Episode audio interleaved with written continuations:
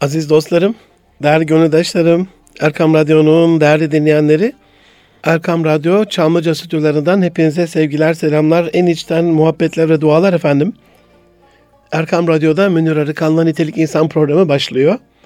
Bu haftaki konumuz iki haftadır devam eden sevgi konusu. Hayatımızdaki yerini, önemini, başarımıza, hayatımıza etkisini, katkısını konuşmaya 3. programımız devam edeceğiz. 2018'in 47. programındayız. Programla alakalı bize ulaşmak isterseniz et Erkam Radyo veya et Munir Arıkan tweet adreslerinden ya da nitelikli insan et erkamradyo.com e-mail adresinden bize ulaşabilirsiniz efendim. Can dostlarım, hayatımızı sevgi kadar kuşatan başka bir kelime var mı? Ee, hani her işin başı sevgi, bilmiyorum inanın. Yani bu kadar hayatımızın her alanına kendini klonlamış, kopyalamış, her alanda karşımıza çıkan ama bu kadar da hayatımızda yayılmış bir e, konunun acaba içeriğini bilebiliyor muyuz? Bunu öğrenebiliyor muyuz? Öğrenilebilen kısmında e, bunu belli bir disiplini altına alabiliyor muyuz? Hangisinin e, şeytani mi, nefsani mi, rah, e, rahmani mi, e, bencil mi, egoist mi olduğunu e, birbirinden ayırt edebiliyoruz, anlayabiliyoruz. E, bundan çok emin değilim. Biliyorsunuz e, bu programı yapmaya başladığımda hayatımızda e, bizi tökezleten frenlerden kurtulmanın ve bizi daha hızlı hedeflerimize ulaştıracak e, yani tabiri caizse gazların e, gaza gelmeyin ama e, onsuz da olmuyor. Motivasyon diyelim biz buna. E, buradaki gaz derken tabii bir hava gazından bahsetmiyorum. Arabadaki şeyle söyledim. Yani bir bizi tökezleten frenler var. Bir de e, gaza bastığımızda bizi hızlandıran, hız, hız kazandırıcı desteklerin, e, motivasyonların e, önemini e, anlatmaya, aktarmaya çalışıyordum size biliyorsunuz. Programımızın ikinci yılındayız. Kendi hayatımızda, e, hayatımızda bu kadar e, etki eden sevgiyle alakalı acaba bilinç düzeyimiz, bilmemize rağmen bunu uygulama düzeyimiz ne durumda? Ve bununla alakalı toplumun son döneminde duyduğumuz, gördüğümüz, izlediğimiz, yaşadığımız olaylar bizi öyle bir duruma getirdi ki e, bir sevgisizlik e, atmosferinde yaşadığımızı görüyorum. Siz bir sevgisizlik atmosferinde yaşıyorsunuz demiyorum. Benim yaşadığım hayatta sizlerin hayatıyla aynı bir hayat, aynı ülkede aynı havayı, suyu, toprağı paylaşıyoruz. Dolayısıyla e, kendimden de bilerek bunu söylüyorum. Kendimi bundan e, ayrı tutmuyorum. İnsanların evlenirkenki sevgiye bakışlarıyla, şirkete girerkenki işe bakışlarıyla, e, bir şehirde yerleşime, bir mahallede, sitede yerleşime başlarken ki oraya ait e, bakış açısıyla bir müddet geçtikten sonraki bakış açısı çok farklı. Soruyorum ben üniversitelerde kariyer koçluğu seminerlerinde, e, kişisel gelişim seminerlerinde bu tür programlarda yüzde sekseni doksanı sevmediği bir bölümde okuduğunu söylüyor. İstemeyerek geldiğini öylesine kazandığını söylüyor. Hayatının en önemli kilometre taşlarının bir tanesi can dostlarım. Hani işimiz, eşimizle, aşımızla, maaşımızla, maişetimizle, evladı yalimizle alakamızı ortaya koyan, helalinden güzel bir rızık kazanmayla alakalı çabamızı ortaya koyan bir kıstas. Onda bile sevmediğimiz bir işi yapıyorsak, sevmediğimiz bir bölümde okuyorsak, sevmediğimiz bir hayat yaşıyoruz demektir. O açıdan yani bu iki haftalık şeyin e, kilometre taşlarına şöyle bir bakmanızı istirham ediyorum. Hakikaten e, bizim bu ülkede çocuklarımıza kendilerini sevmekle alakalı ifrat ve tefritte ya hiç yok ya çok hep bir bilinç yetersizliği, eksikliği içinde olduğumuzu düşünüyorum. Çocuklarımıza kendilerini sevmelerinin ne anlama geldiğini öğretemiyoruz. Çocukluktan kendimizi sever bir hale gelmiyoruz. Dün e, Amerikalı e, araştırmacılar bir rapor yayınladılar. Anne baba sevgisinden yoksun 20 yıllık süren bir araştırmada çocukların beyinlerinin küçüldüğü görmüş, görülmüş. Resmen MR'da, bilgisayar tomografide çocukların sevgi ortamında büyüyen çocuklara nazaran beyinlerinin daha küçük olduğu görülmüş. Şimdi filmi burada bir durduralım. Bu yavrucak büyüdü, üniversiteye başladı. İşte 17-18 yaşında e, bir problem oldu. Bir beyin tomografisi çekildi, bir MR çekildi ve ona beyindeki bu küçülme ile alakalı bir bilgi verildi. Şimdi burada da çok önemli bir unsur. Onun için diyorum öğrenelim. İşi kolay kılma ile alakalı öğrenelim ne olursunuz. Üslubunu, üstürubunu, yolunu, yordamını, yöntemini öğrenelim can dostlarım. Paylaşalım bilgiyi hep beraber. Bu yavrucak şöyle bir şey diyebilir mi? Ya bu benim kaderimmiş. Bak beynim böyle olduğu için ben de bundan sonra böyleyim diyebilir mi? Yoksa filmi geriye doğru oynatıp ya hayır bu benim kaderim değil. Ee, bunu değiştirebilme gücün bende var. Yeniden hayatıma güzel kelimeleri alabilirim. Geçen hafta kısmen değindim. Bu hafta da biraz bahsedeceğim bu insanın konuştuğu dili sevmesiyle alakalı. Dolayısıyla hani sevgisiz bir ortamda büyüyen, anne baba sevgisini azalan çocuklar kendini nasıl sevsin? O zaman kendimizi sevmeyi bir adım geriye alarak aile programında da bunu cuma günü birazcık değinirim kısmet olursa. Demek ki çocuklarımızın kendini sevmesiyle alakalı, kendinden onur duymasıyla alakalı, kendinden razı olmasıyla alakalı, kendilerini yeterli görmesiyle alakalı, sığıntı bir hayat yaşamamalarıyla alakalı anne baba olarak bizlere de e, bir görev düşüyor. Ama e, bir baba olarak hocam sen bu durumda mısın? E, bir dostumuz mail atmıştı. Hocam ideal babalıkla alakalı da bir program bekliyoruz sizden diye. Örnekleri çok az. İdeal bir baba olmak istiyorum ama ideal bir baba mıyım asla değilim. Hani çocuklarımıza sorsanız razı mıdırlar? İnşallah razıdırlar. Ama gerçekten öyle mi? Hocam sen kendini bu konuda beğeniyor musun? Yeterli görüyor musun? Hayır.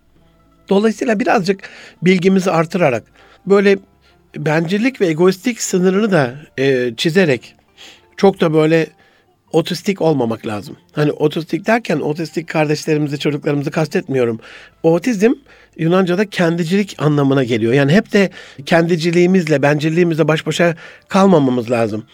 Ama yani şöyle bir arkasına yaslandığında bugün yaptığı işle ya da işte diyelim radyoya geliyorum ben sabahleyin yolda gelirken ya ne kadar güzel bir şey bu bana verilen bir lütuf, bir şans, bir ikram, bir hediye Allah'ım çok teşekkür ederim diye gelmeli. Ya aferin e, Münir Arıkan güzel şeyler yapıyorsun. Yeterli değil, iyi değil, çok muhteşem değil ama güzel şeyler yapıyorsun. Ya da en azını söylüyorum. Ya yapamıyorsun ama yapmaya çalışıyorsun. Bunu bile söylemek kendimizi sevdiğimizle alakalı bize güzel bir şeyler e, ortaya koyar. Biz bunu başardığımız sürece başkalarını sevebilme kapısının da e, eşiğinden geçmiş olacağız can dostlarım. Ama bunu yapmadığımızda daha kendi kendimizden razı olma, hoşnut olma kapısından içeri dalmadığımız sürece diğer kapıları e, açamayacağımız e, çok kesin. Hocam niye bu kadar çok üstünde duruyorsunuz? Şundan dolayı. Çünkü sevgi kapısından girdiğimizde böyle dört artı bir evler vardır ya. İçeride iyilik odası var, merhamet odası var, neşe odası var, sakinlik ve sükunet odası var.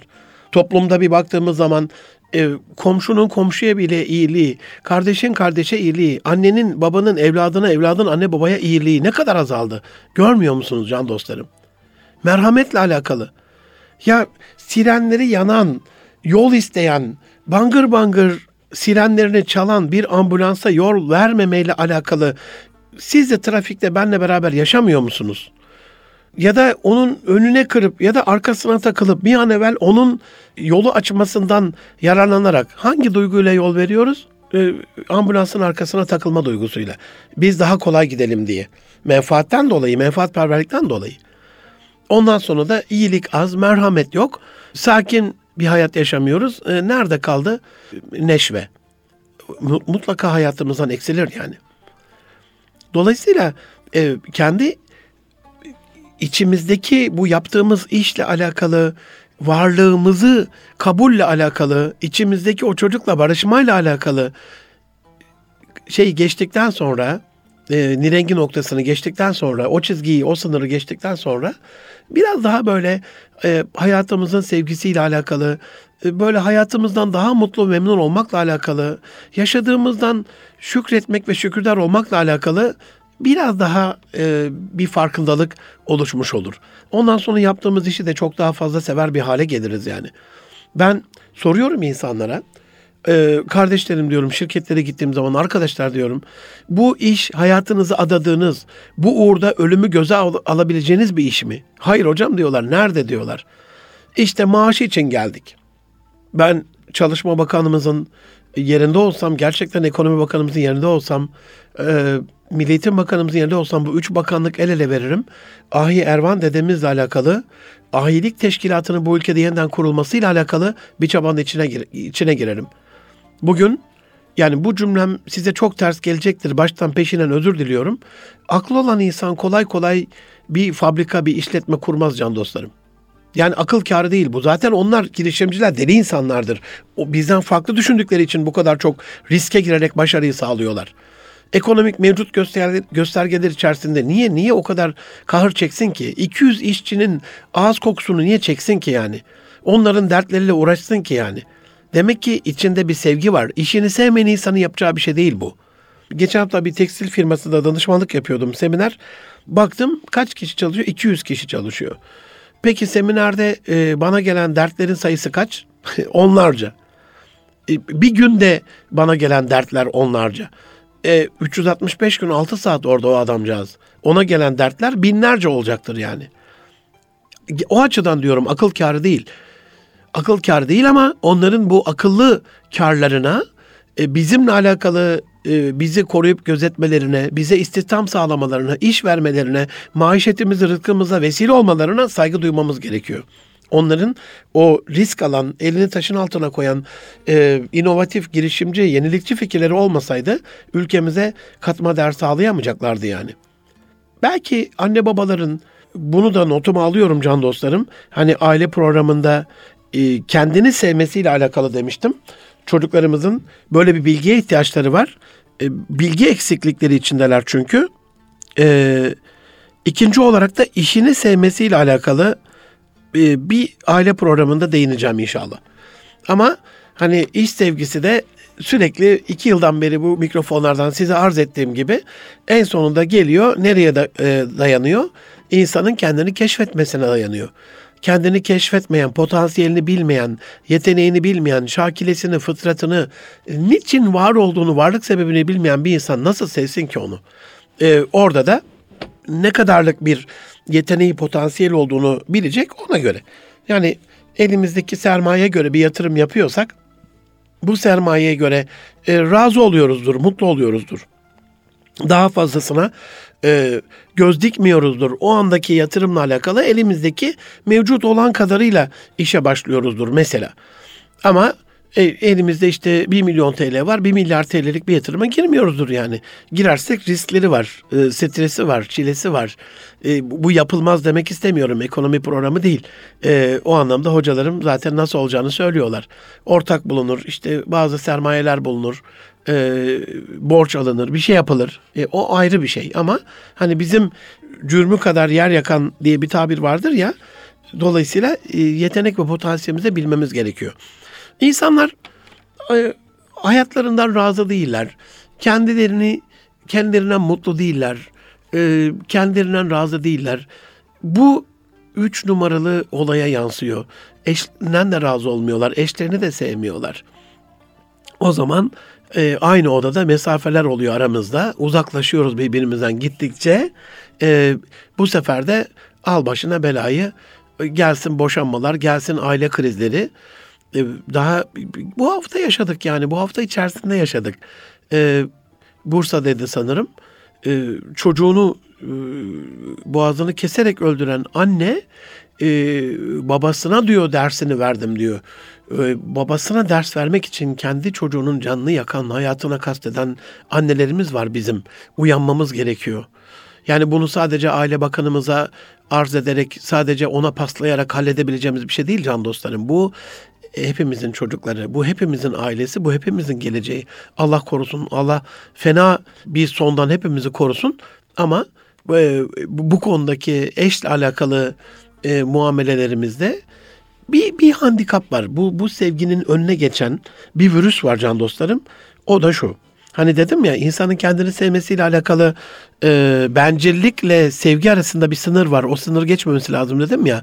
Ailelerde işte bu kız tarafı erkek tarafı ikiye ayrılıp ön yargılar oluşuyor. Birinci zehir bu ön yargılar.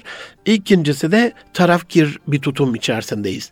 Yani kızımıza başka, gelinimize başka, oğlumuza başka, damadımıza başka olduğumuz için standartlarımız olmadığı için, ilkelerimiz olmadığı için Türkiye Cumhuriyeti'nde e, Aile Bakanlığı olarak bir çalışma yapılsa, e, biz aile koçları, aile terapistleri, aile danışmanları, aileyle ilgili çabalayan bütün insanlar buna destek olsa, katkı sağlasa, inanın bir numaralı problem e, aile değerimizin olmaması olacaktır can dostlarım.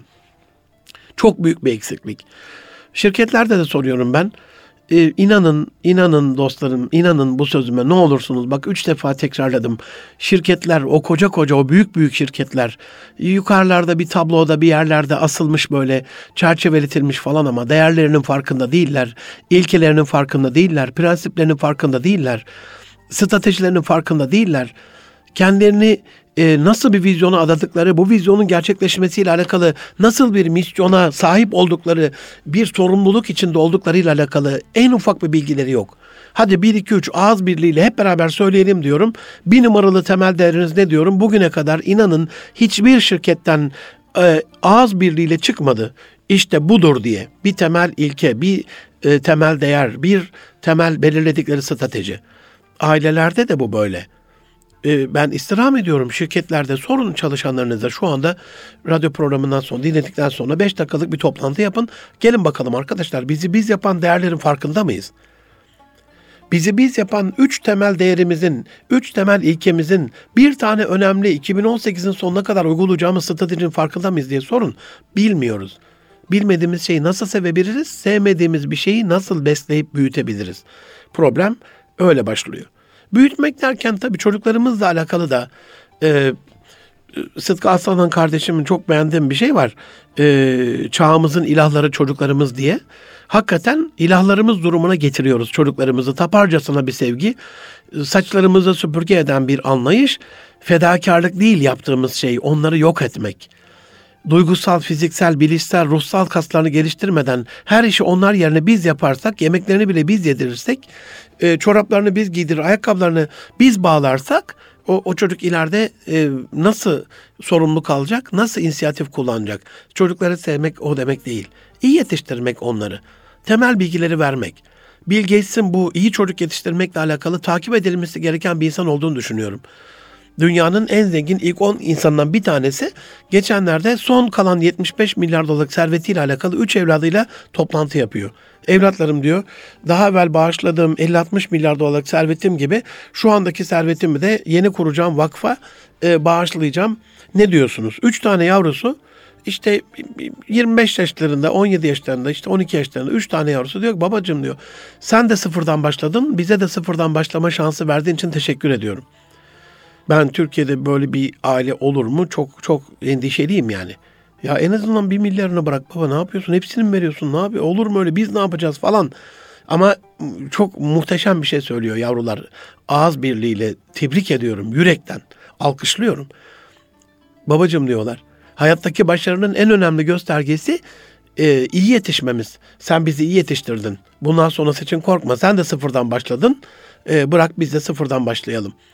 Çünkü inanın can dostlarım hani şu anda bilgisayar oyunu oynamıyorum ama oynadığım dönemde inanın e, bir oyunun hinliğini, cinliğini, hilesini bulduğumda zevki bitiyordu yani.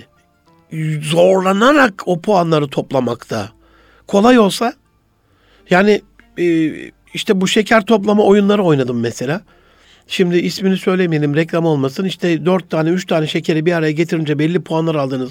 Yüzlerce e, aşamasından geçtim. Nedir? Yani her dokunduğunuzda bir üstteki şekeri bir alttaki şekeri patlata patlata böyle e, şeker gibi oyun. Kim oynar ki onu? Zorluğu aşma sizin içinizde bir güzellik oluşturduğu için bunu yapıyorsunuz yani. Zorluğu aşağı aşağı bunu yapıyorsunuz. Başka türlü değil. O zaman çocuklarımızın da o zorluğu yaşamasına birazcık e, izin vermemiz, o zorlukla kaslarının gelişmesine izin vermemiz gerekiyor. Onların sevgimizin göstergesi bu. Çocuğu sevmeyince çocuk da anne babayı sevmiyor. Küçüklüğünde çocuğa karşı böyle bir şey yapıldığında Büyüyünce çocuğun intikamı da bu şekilde oluyor.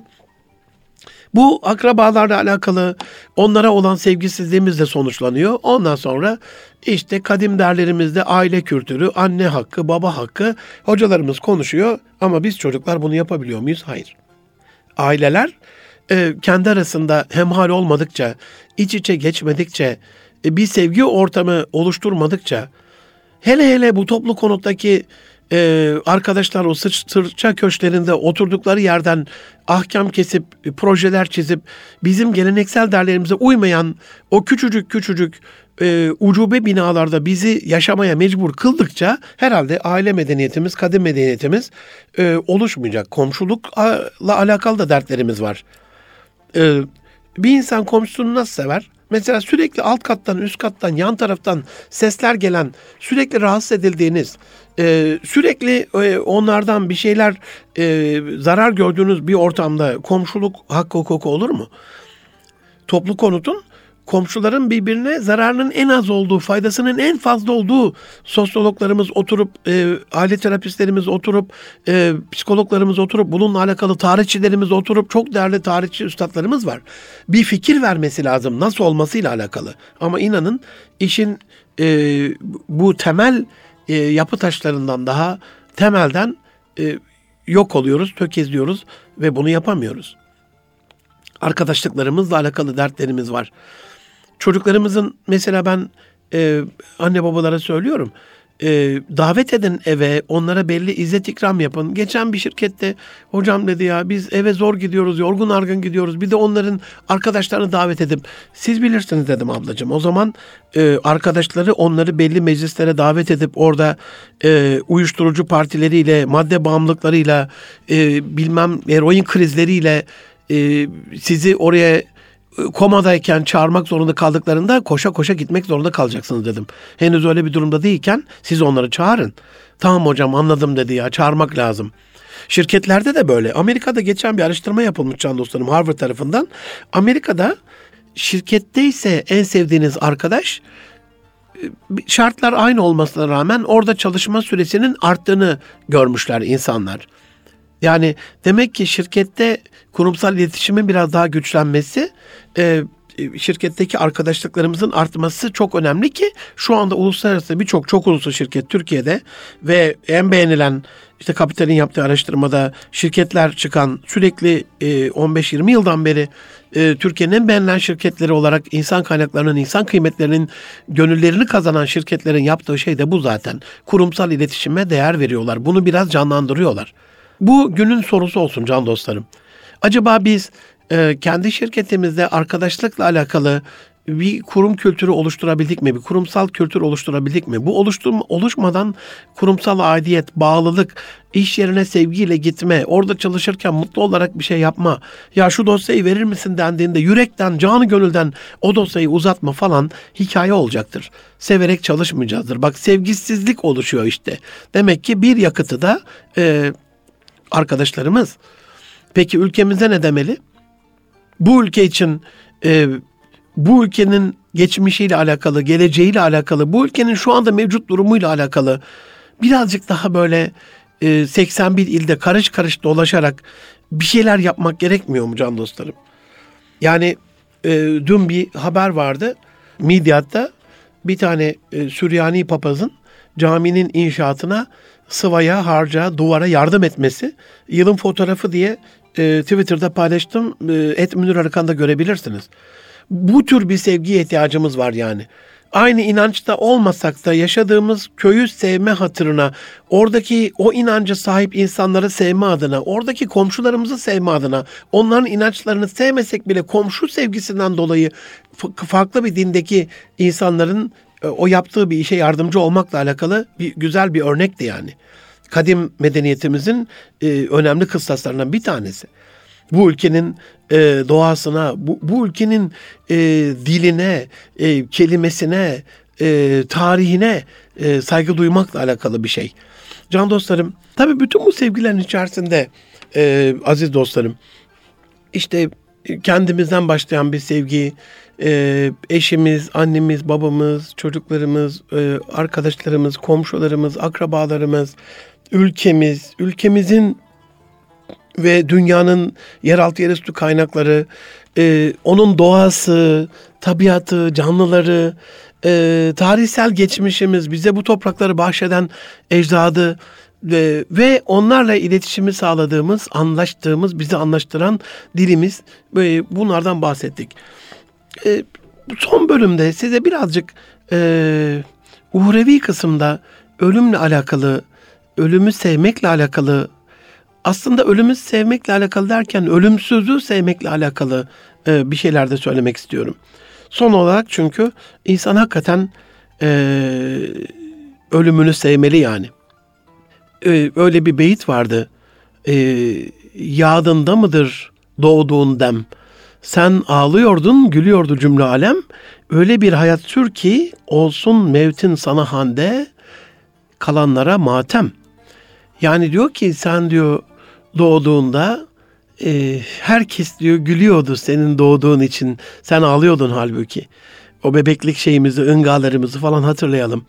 E, ama diyor sen o ağlayarak geldiğin dünya hayatında diyor öyle bir hayat sür ki, öyle bir hayat yaşa ki sen diyor öldüğünde e, mevtin sana bir müjde olsun, bir kurtuluş olsun, bir başarı vesikası olsun, sana bir hande olsun. Ee, ama diyor kalanlara da matem olsun. Senin gibi bir güzelliği, iyiliği, e, örnek bir insanı kaybetmenin, arkadaşı, dostu, eşi kaybetmenin acısıyla onlar da e, böyle gönüllerinde bir sızı ol, olsun diyor. İşte böyle bir ölümü e, sevmeli insan. Ama bu da hani son nefeste ölüm geldi. O ben bu ölümü çok seviyorum da olmaz. Nasıl, yaşarsak öyle ölüyoruz can dostlarım. Su testisi su yolunda. İnşallah ee, benim haberimi bir gün öyle alırsınız. Çünkü seminerlerimde doğamdır. 31 Mayıs 2000'den beri bu işi yapıyorum. Yazan, düşünen, konuşan bir insanım. Ee, bunu da çok seven, hayatını bu üç kelimeye adayan, e, düşünen, işte düşünce koçluğu yapan, projeler üreten, e, think tank çalışmalarında, e, beyin fırtınalarında yer alan, arama konferanslarına katılan bir kardeşinizim. İşte konuşuyorum radyoda, seminerde, programlarda, mikrofon bana e, uzatıldığı sürece, Rabbim de ses lütfettiği sürece sizlere bir şeyler anlatma gayretindeyim. E, ve yazıyorum. Birkaç tane eserim var. Emanetçiliğini yaptığım. E, makale arada yazıyorum. Dolayısıyla hayatımı bu üç e, kelimeye adadım. Seminer vermek ruhunun yaşam enerjisi olan bir Münir keşfettiğimde zaten 18 farklı işi elimin tersiyle iterek 19. ve son işimde e, sebat kıldım. 18. yıl e, inşallah Mart e, Nisan ayının sonunda bitmiş. Mayıs ayının özür dilerim. Sonunda bitmiş olacak. 31 Mayıs çünkü 2000 başlangıcım. E, bir anda normal e, doğumu da düşündüm. 3 Mart 1967 ama beden doğumunu kastetmiyoruz. Çünkü hani ölen hayvan imiş e, diyor ya Yunus. Can öyle değil asla.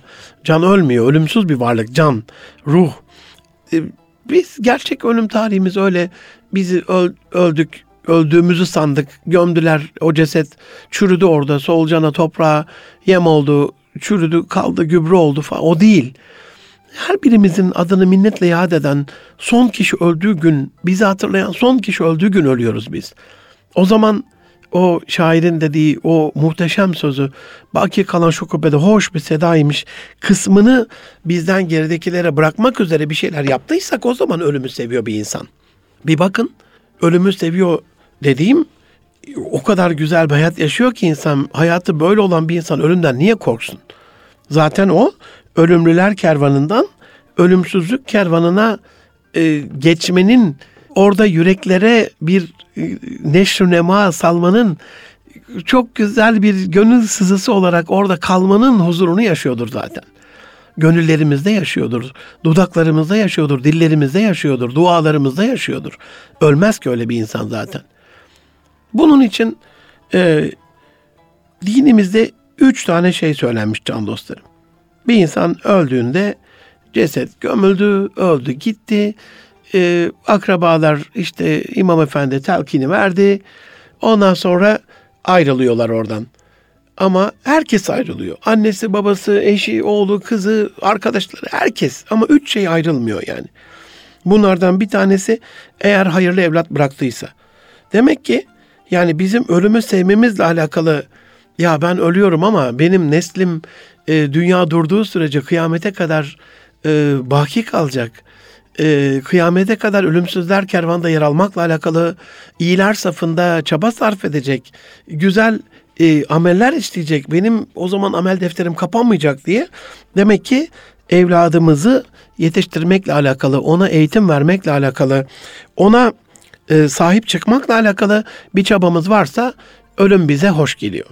İkincisi güzel bir e, sadakayı cariyemiz varsa yani bir eser bırakmışsak insanların hayrına ondan sonra onların böyle güzel bir şekilde faydalanacağı e, bir şeyler yapmışsak o eserle dol, eserden dolayı da e, insanlar bize dua ediyor. Onu kullandıkça onların e, sevaplarını paylaşmış oluyoruz. Üçüncüsü ise e, kendinden istifade edilen bir ilim. Yani e, bir alim bir insan olarak çok güzel bir şekilde eserler bıraktıysa, güzel şeyler yazdıysa, güzel şeyler konuştuysa, işte internetteki videolarıyla, e, paylaştığı yazılarıyla, yazdığı kitaplarıyla, yaptığı sohbetleriyle o ilimden insanlar faydalanıyorsa, e, bu insan ölümden niye korksun ki? Zaten o da ölüme hoş geldin ey ölüm e, diyen türde bir şeydir.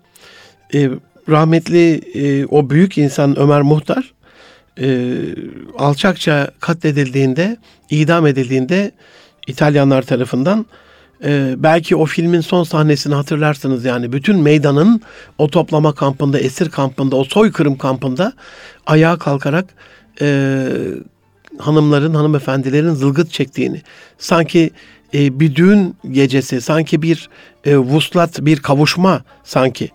Çünkü hani e, Refiki Ala'ya diyor ya Peygamber Efendimiz, o yüce dosta, yani öldüğümüz zaman e, biz bir anlamda cennete kavuşmuş oluyoruz, Rabbe kavuşmuş oluyoruz. Dolayısıyla öyle bir insan ölümden niye korksun ki, niye sevmesin ki ölümünü? Bazen e, biz şu anda Batı toplumu bunu çok e, tartışıyor ötenazi ile alakalı. E, insanlar kendi ölüm hakları kendisine verilsin verilsin intihar edebilsinler diye büyük bir çaba var birçok ülkede Amerika'da birçok eyalette serbest bu. Oraya da böyle e, ötenazi ile alakalı turlar oluyor. Sağlık turu diyorlar buna. Ötenazi turu. Gidiyor insanlar orada kanuni sınırlar içerisinde canlarına son veriyorlar. E, düşünüyorum ben. Türkiye'de de bir ara tartışıldı böyle. Hala da bazen zaman zaman yeri geldiğinde konuşuluyor. Bir insan çok çilekeş olabilir, çok çile çekmiş olabilir. Ee, tabii ki Rabbim bizi muhafaza buyursun her türlü çileden, beladan, kazadan, hastalıktan ama e, başa geldiği de bir vaka e, görüyoruz çevremizde. Böyle gönlü güzel bir insan eğer içimizde de çok hasta olanlar, ağır hastalara bakanlar, o ağır yüklerin altında olanlar varsa onlara bir nebzecik bir sükunet olsun diye söylüyorum. Manevi ablalarımdan bir tanesi e, Sacide ablamı anlatmak istiyorum size. Rahmet olsun, mekanı cennet olsun, makamı âli ve yüce olsun. Gerçekten e, ibretlik bir hayat öyküsüydü. Hayatının son 10 yılı ALS hastalığından e, yatalak bir vaziyette geçti can dostlarım. Biliyorsunuz bu tür hastalar e, vücudunu kıpırdatama, kıpırdatamadıkları için iletişimleri sadece gözleriyle oluyor hastalığın son döneminde, nekahat döneminde. Orada e, mideden hortumla beslenen, hiçbir tarafını oynatamayan, önüne getiren alfabeden harf seçerek böyle gelen bir insana hoş geldin diye göz kırparak o harfleri seçe seçe belki 3-5 dakika içinde bir kelime yazdıran o gönlü güzel, o büyük insan ölmeden evvel yazdığı, vefat etmeden yazdığı, daha doğrusu ölmez o insanlar da e, ölümsüzlüğe kavuşmadan evvel yazdığı son mektubunda öyle demişti. Hamdolsun, şükürler olsun. Şimdi ben orada durdum, okuyorum yazdığı mektubu. Ağlamaya başladım böyle kendimden geçercesine. Hamdolsun mu? Şükürler olsun mu? Kendi kendime sordum. Sadece de abla dedim ya neyine hamdolsun? Neyine şükürler olsun? Yani biz e, türlü türlü e, nimetlerin içerisinde bu kadar şükürdar olamıyorken hala orayı burayı şurayı eleştirip şu da az bu da yetersiz o da olmuyor diye e, mızmızlık yaparken mıymıntılık yaparken sen neyine elhamdülillah diyorsun? Devamındaydı ama cümlesinin devamında. Elhamdülillah diyor midemden de olsa hortumla da olsa beslenebiliyorum ve aklımı kaybetmedim, imanımı kaybetmedim ve gözümü de oynatarak da olsa iletişim kurabiliyorum. Buna elhamdülillah öyle mi? Yani gözünle bile olabilse e, bir iletişim kurabildin elhamdülillah öyle mi? E bizim dilimiz oynuyor işte sesimiz çıkıyor işte e, e, elimiz kolumuz oynuyor ayaklarımız hayra doğru istersek gidebiliyor işte niye biz o zaman gitmeyelim ki? Niye? E, iyi bir şeyler konuşmakla alakalı, insanlara bunu anlatmakla alakalı ayaklarımız geri geri gitsin ki anlatalım işte biz de. Çok şeyler anlatmak isterdim ama işte anlatamamanın acısı içerisindeyim diyordu bir taraftan da. Hani çok konuşmak istiyor insan şu anda. Bakın bu programın başından beri şu ana kadar yaptığım konuşma Sacide ablamın rahmet olsun e, yaptığı yöntemle yapılmış olsa 45 dakikalık program iki günde bitmez can dostlarım. Alfabeden tek tek harf seçerek bir konuşmanın yavaşlığını ve acısını bir düşünün lütfen. Ama ona rağmen bu tür bir insan işte e, ötenezi falan düşünen insanlara ders olsun. 10 yıllık sabrın sonunda ölümsüzlük diyarına uçtu gitti. Uçmağına kavuştu eski Türk adetleriyle e, söylemek gerekirse, tabirleriyle söylemek gerekirse. Dolayısıyla bizim küçük çocuklarla alakalı bunu bunu çok psikolojik olarak dikkat etmemiz lazım. Hani cenneti Rabbi e, ölümsüzlük diyarını falan sevdirirken e, küçük çocuklarda hayatın o tecrübesiz vakitlerinde ölümü de özendirmemiş olmamız lazım. Yaşamaya, onun için programın başından beri iki haftadır yaşamayı, kendini sevmeyi, iyi şeyler yapabilmeyi, ülkeyi sevmeyi, dünyayı sevmeyi hep onlardan bahsettim yani. Ancak bunların hepsini yaptıktan sonra kendi takdiri ilahi Rabbin o gel emri geldiğinde, ol emri geldiğinde, öl emri geldiğinde e, öyle bilmenin ancak sevgi dolu bir ölüm olduğunu anlatmaya çalışıyorum hiçbir çabası olmayan, hiçbir hayır hasenatı olmayan, hiçbir gönle girememiş, hiçbir şey sevememiş bir insan ne kendi sever, ne kendi sevinir, ne de kendi sevilir e, aziz dostlarım.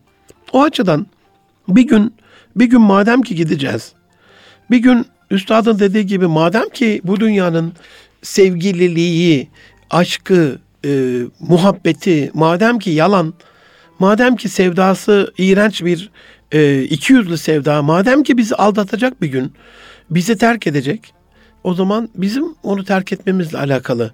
Nasıl olacak bu? Şu anda hayatımıza son mu verelim? Haşa. Öyle demiyorum. Ölümü sevmek, ölümsüzler kervanına girebilmekle alakalı ölümsüz eserler yapma çabasıyla alakalıdır. İçimizdeki ataletin yenilmesiyle alakalıdır. İki günü eşit e, geçirmemekle alakalıdır. Baki kalan şu kubbenin hoş sedası olmakla alakalıdır. Şair Ağzına sağlık, diline sağlık ne kadar güzel söylemiş. Bir tatlı huzur almaya geldik Kalamış'tan. Allah huzurunuzu bozmasın can dostlarım. Çünkü huzur bozulduğu zaman e, inanın hiçbir çaremiz kalmıyor.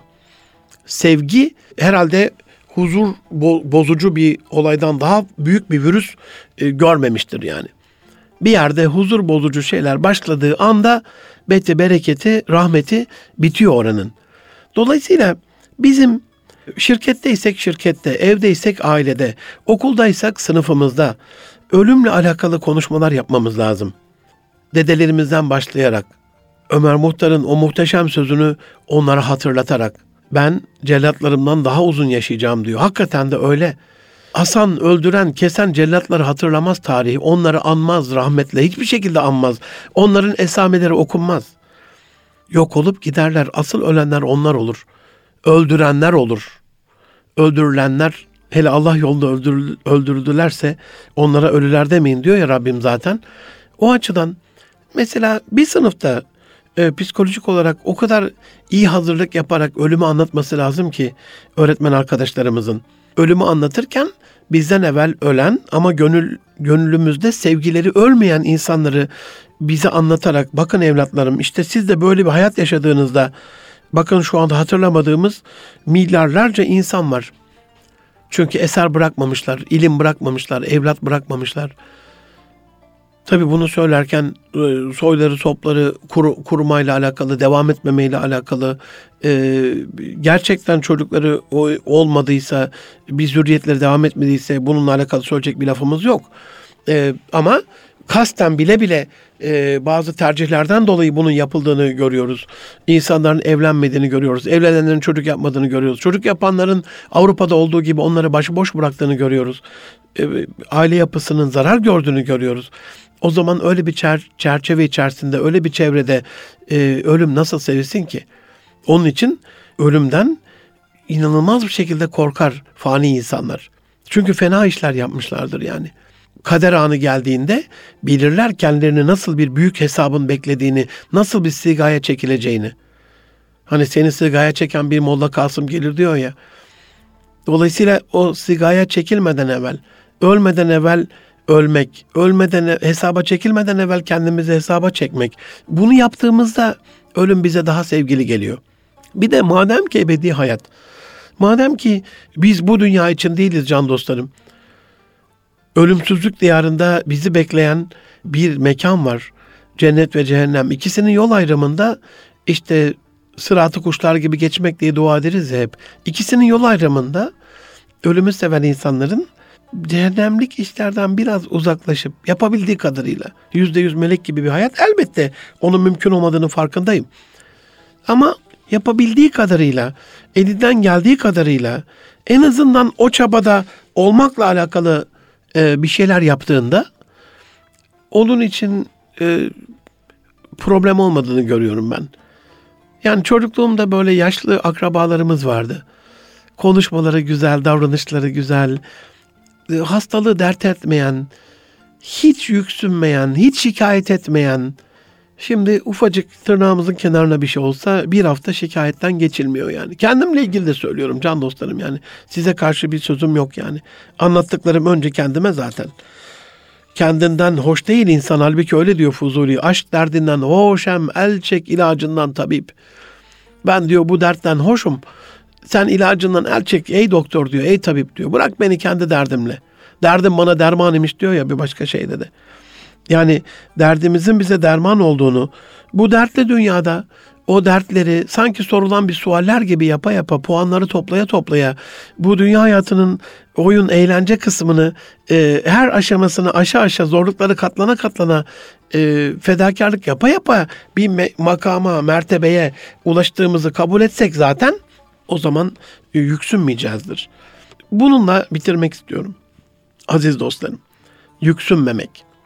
Ölümü seven insanların ölümü severek ölümsüzlük girdabına, ölümsüzlük de mekanına, alemine göçen insanların bu yüksünmeme huyunu da çok takdir ediyorum. Onlar yüksünmüyorlar. Onlara bir iş söyleyin yapıyorlar. Onlardan bir şey isteyin veriyorlar. Onlardan bir fedakarlık isteyin Onlara yük gelmiyor bu. Ama kendisini sevmesi menfaatperverliğe, egoistliğe, bencilliğe dönen bir insan orada e, kendisini öncelediği, kendinden başka her şeyi ötelediği için o da maalesef böyle bir şey yapamıyor. O yüksündüğü şeyler ona zor geliyor. Zor geldiği şeyleri yapamadığında ama bilin ki e, puanlar nerede? Dereceler nerede? Zorluğun içine e, saklanmış.